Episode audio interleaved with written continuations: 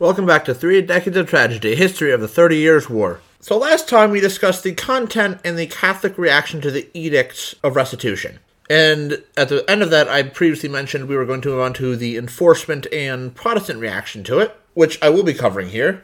In terms of enforcement, many people in the Habsburg structure opposed edicts, like I mentioned last time, and that also included Wallenstein, who even wrote letters to Johann George, who was the elector of Saxony, if you remember from the Danish War. A good example of this was the city of Magdeburg. Magdeburg was put under a blockade for twenty-eight weeks, starting in March sixteen thirty, but it wasn't primarily even about the edict, actually. It was suspected the primary motive was more about enforcing controlling the merchants and the trade through the city. The city, just like their armies, used the Elbe River for transporting grain, and the local leaders spoke out against the implementation of a garrison in the city, which would effectively be ignoring an imperial order. They claimed the Emperor Otto had exempted them from military obligations seven hundred years before, though that was contradicted by the fact that they were an imperial city legally, which meant they had obligations to provide militarily for the empire, which is not uncommon in this time period, in the medieval time period. People would do whatever claims they needed to get what they wanted, and it is what it is. But it's just funny that it came out to be so contradictory. It was like, oh yeah, we don't have to do military service, as they're then obligated to do it because of their status as an imperial city within the empire. Wallenstein, despite his usual aggressive reactions to things, actually responded to this calmly and patiently. He accepted mediation with, by the Hanseatic League, which resulted in the council getting restructured, which was a popular demand at the time due to internal power stuff going on in the city. He also dropped the demand for a garrison, and he exempted them from the edict for a, a payment of one hundred fifty thousand talers, which was accepted, the Hanseatic League adding another fifty thousand, and the Imperials tore down their encampments, but kept a loose cavalry unit in the area to make sure things stayed on course. Wallenstein didn't even try to push for the Emperor's sons getting the position of Archbishop of the area, which the Emperor wanted, which this to me shows that his dislike for the Emperor's push and this policy. His son was eventually put in the position anyways, but this came through Ferdinand helping depose the current prince and getting his son elected. So, more personal stuff there, but just, it's funny how Wallenstein wouldn't do it because of issues with the edict, at least from my reading of the situation. One of the difficulties Ferdinand ran into when he had to deal with restoring church lands was the fact that many of these lands had been under the control of the Protestants for seventy plus years, some sooner than others, but many of them had been so modified by this point, such as the churches and monasteries getting torn down and other things put in place, that it wasn't the same land. They couldn't just put new people in the same churches. They had to rebuild all their churches and everything. And like I mentioned before, a lot of the people who owned the land originally were dead. So the new owners, especially Jesuits, really had to try to assert their authority in the area, sometimes being too pushy. This was only encouraged by the fact that there was a rush by the Catholics to convert German lands to Catholicism, and the edict just gave them more authority on top of the whole re-Cathol- re-Catholicization process. There was other strife, too. The bishops in the area, well, the Catholic ones specifically, wanted the monasteries to be incorporated into their sees, which led to infighting among the Catholics because the monasteries were actually independent from the Catholic diocese of the area, so they would have their own authority, and bishops wanted their more influence spread. So this would damage the image of the Catholic Church in the empire due to the fact that there was disunity, and it didn't help that the it didn't help that many of the Catholics were being opportunistic about claiming their devotion to the Catholic Church to go get land. Some of them might have only converted a couple years before, but they were suddenly super devoted to Jesus, and they wanted to restore the Catholic Church's land, but they just wanted it for their own gain. The end result of this was many Catholics who actually wanted good relations with Protestant neighbors and who either wanted to go through the legal process of getting lands or just wanted to coexist with the Protestants were viewed suspiciously, which just created more disunity within the empire. And the Catholics in the empire, on top of that, had the issue of not having enough nuns, monks, bishops, all your Catholic positions. There just weren't enough of them. So they couldn't really replace all the areas, and the ones that did replace the existing Protestants were less qualified than the Protestants. Again, not all of them, but these people would many times lack the local communication that the Protestants did, and just were there because they wanted their chunk of land, not because they wanted to be there for the people. Not to say that there weren't Protestants who probably were greedy about that too, but that many of them had been there for decades at this point. And on the Protestant side of this whole thing, one thing that Ferdinand kept running into during this whole conflict, or edict issue, was that because he treated the edict as a legal mechanism and not a spiritual mechanism, people were using legal methods to challenge it. For example, in some cases, it meant that a local landlord, especially if they were higher up, could have their land taken from them, but if they were in a high position, say like a duke or a prince, they still had the legal right to tax the land that was just taken from them because it's still within their duchy or their domain or their kingdom. So, in the end, it didn't hurt them because they still had the tax revenue from that. Well, it's probably less because they weren't directly running it. It wasn't just some simple thing of, oh, he didn't have it anymore. It was, no, it's still his by legal right of being the owner of a duchy. It is one way that I see how Ferdinand fundamentally overestimated his influence and power, as well as being blind to the reality of politics of the empire. Because of just the constitution of the empire and just the sheer divided power structure of it, and informalness of it at times. The edict also alienated moderate Lutherans who had no issue with the emperor, and it created impossible expectations for militant Catholics. The Catholics acted like they could do what they want, but they didn't realize that politics doesn't necessarily conform to idealism. So they would push for land and power, et cetera, but they wouldn't make people happy. The other thing is, Ferdinand basically drew a line in the sand. Before, it was on a case-by-case basis or whenever you went to a legal court. Now, this is how it should go with the edict, which made it hard for the empire to back up on this without losing major face, especially because this is a major political move of the emperor personally. Johann George tried to give him an out by saying the Peace of Augsburg could only be modified by mutual consent, and that cases should be done on an individual basis. He argued that Catholics should also moderate themselves and go about this less confrontationally, which would hopefully create more cooperation between the various parts of the empire.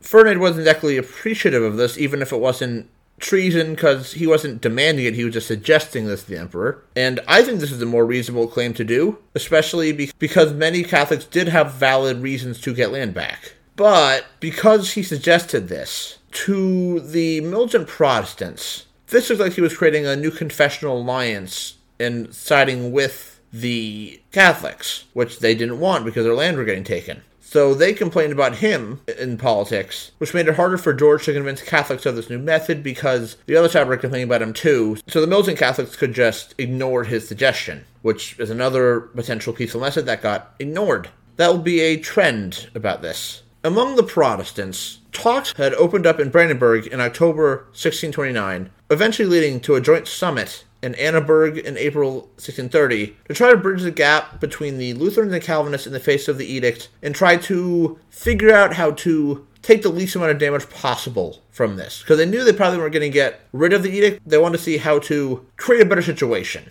Some people suggested that this be brought up in an electoral congress that was happening in July sixteen thirty, but Johann Dörr shut that down because it was too divisive and would create a lot more issues. Because of that, the talk stayed behind the scenes. If there was a Protestant invention that would be known, then in theory could actually pressure the Catholics to negotiate, since hearing rumors about Protestants organizing to discuss politics could be seen as, okay, they're kind of unifying, what can we do to pacify them? I don't think it would have been likely, but we don't know, because things went fast after this, but we will cover that once we start talking about Sweden. One popular idea that caught on was not stopping the edict, but delaying it for fifty years. Effectively, what it would do was it would allow the empire to build up the groundwork to help make this a much more realistic process, compensate the right families, do it much more reasonably. And this idea was actually accepted by most representatives, even Maximilian privately, aka Maximilian of Bavaria, but there was pushback on his ideas, especially after Wallenstein's actions at Magdeburg and not enforcing the edict. Maximilian became shakier on it, and eventually he withdrew support, stopping the idea dead in the water, which meant that it floundered and died, which, in hindsight, he regretted immensely.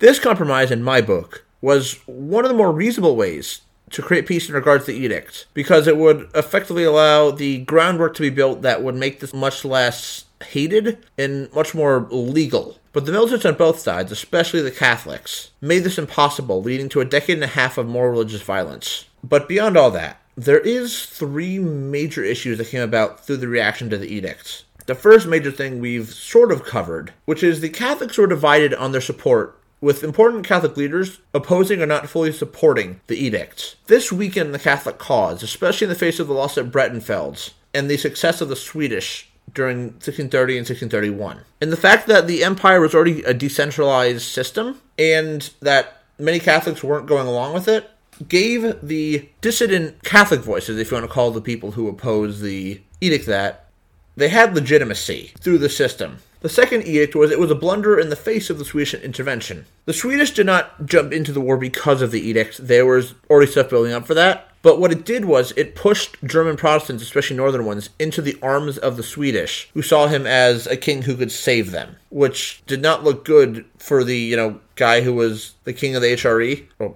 emperor of the H R E. The Swedish also wrecked any chance of the Peace of Lubeck from extending to the empire as a whole, because all of a sudden they were drawn back into the war, and all that land they took could be taken back from them. And they can't be given out for the peace and establishing loyalty to the Habsburgs, et cetera, et cetera. Before the Swedish, the Protestants probably would have swallowed some of the land that are getting taken and having to pay restitution, as some of it was valid, and many had had to do it before the Danish War, and even after the Danish War. But the sheer scale of the edict made this impossible, because it was one policy and set in stone what was going to happen, which led to widespread disillusionment from the Protestant Germans. And the last issue was the fact that the edict seemed to go against the constitution of the H R E. Even those who agreed with it still wondered if this was the best way to deal with recovering property, especially for the more aggressive mechanisms. Most people thought that individual cases were better than just a blanket rule. So looking at claims, who are the better claim? Like, it could be kangaroo or rigged in some cases, but looking at a case-by-case could spare some people from just getting the land taken by opportunistic people from the Catholic side. Even militant Catholics thought this should be done through legal methods, so they agreed with the treatment of the edict as a legal one, and not a spiritual thing, which showed that this was a legal matter, not a spiritual matter. And like I mentioned earlier in the episode, that could have legitimate complaints against it. Ferdinand was actually shocked because he thought this was in his constitutional rights as the emperor, but he was just confused when he saw people were resisting fulfilling the edict or saying this is going too far. His head was not in the sand, but he wasn't up in the clouds maybe? Something like that. He was not looking at it from the ground. And the fact that many of the resistance to the edict not came about through armed conflict, armed rebellion, but it was sending legal complaints and compromises to try to solve it showed that it was kind of a failure and that people really didn't agree with this. Like, land was recovered, but people who challenged the edicts or tried working around it, and only really extremists were fully in support of the action. And it didn't help him that Gustavus had intervened during the process, which drove Protestants to the Swedish side to save their lands. Well, even if Sweden hadn't, then this would have been a long legal conflict that would just create disunity among the population, and it probably would be just a mess to deal with, especially Especially with the mess of the legal system of the H R E. And what didn't help both sides was every single time someone tried to make a compromise or some idea that would try to make both people a little happy, that would get shut down or stopped, which led to more division because people kept saying no one was solving the problem. I think it comes down to Ferdinand let the rush of victory get to his head, well, from the Danish specifically, and his idealism towards making Catholicism the dominant religion of the empire left room for instability to form. While there certainly were more issues that created this instability,